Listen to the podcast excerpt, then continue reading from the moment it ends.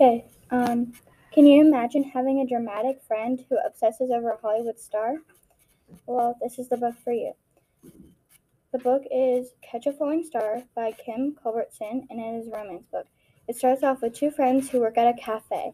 Their names are Carter and Chloe.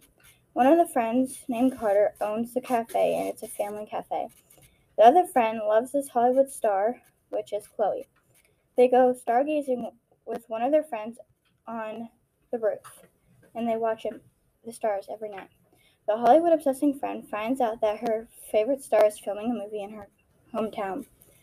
Some appeal factors are characters are silly and funny, multi- they have multiple points of views, and have lots of dialogue. I recommend this book to anybody who loves romance. Because um, if you really like the book, go check it out at the library.